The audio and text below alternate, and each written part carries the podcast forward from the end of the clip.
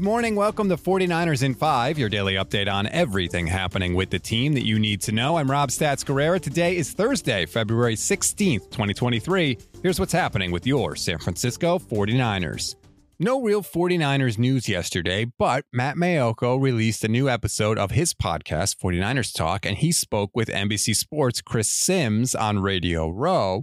And Chris had a couple scouting reports for the Niners quarterbacks I thought were interesting, and I wanted to play for you. First, let's start with the Brock Purdy report. He's the type of quarterback that is a system quarterback to a degree.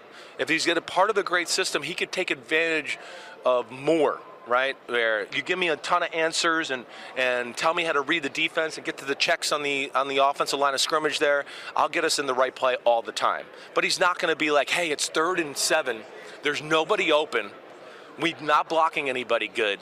Now I need you to make somebody miss and then set up and throw a laser down the middle of the field like a Josh Allen or a Trevor Lawrence or a Patrick Mahomes. That's not what he's going to be. Now I know that's going to make a lot of 49er fans mad, but I think Chris nailed it. He is kind of a system quarterback. And look, as long as he's in this system, he can be just fine, as we saw. But I think that it's totally fair to say if you plucked Brock Purdy and put him in another situation, he might not look the same way he looked with the 49ers. That's not a slight on Brock Purdy. I just think it's the reality. And the good news for us is that he's on this team. He is in this system. He does have Kyle Shanahan, but I think it's it's important to have a realistic view of what Brock Purdy is because I guarantee you that's how he's being discussed in the 49ers locker room or front office, I should say. They know what his limitations are, and I, think they're aware of it, and I think we should be aware of it.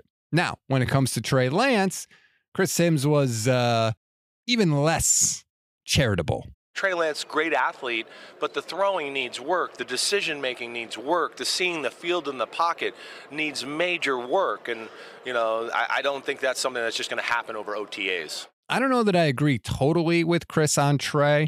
I think that there are issues that need to be worked out for sure, but I think they will and can be worked out if he gets actual reps. But I liked Chris's point there about how the things that Trey does have to fix are not going to suddenly magically be all better at OTAs. They're just not. He's not going to have enough reps. He's not going to have enough time to fix those. And it's going to be interesting because the second Trey Lance takes a snap in OTAs, we're going to hear about it. Every single throw he makes. Does it hit the ground? Is it high? Is it low? Every single time, he's going to be expected to be fixed, to be like a finished product by OTAs. And that's just not a realistic timeline. So I thought that was a good a good point by Chris too. Just I thought it was interesting perspective. I know a lot of people have problems with Chris. Full disclosure, I worked with Chris every day on Pro Football Talk. I used to produce that show.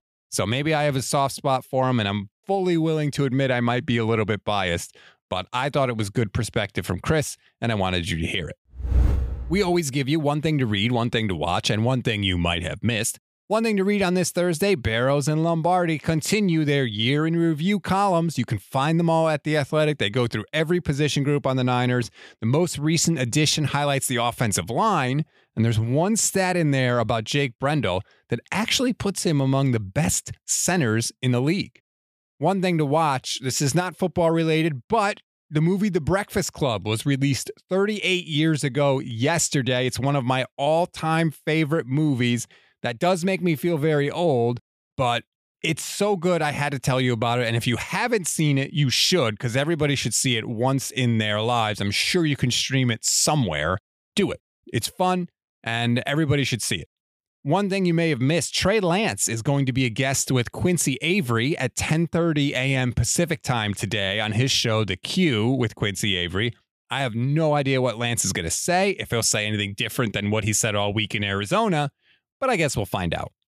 That's a wrap on today's 49ers in 5. Please rate, review, and follow both the Gold Standard and Niners Nation podcast networks as we get that all worked out. Enjoy your Thursday, everybody. Stay tuned for the Gold Standard podcast with Levin Black that drops later today. I'm Rob Stats Guerrera. We'll talk tomorrow.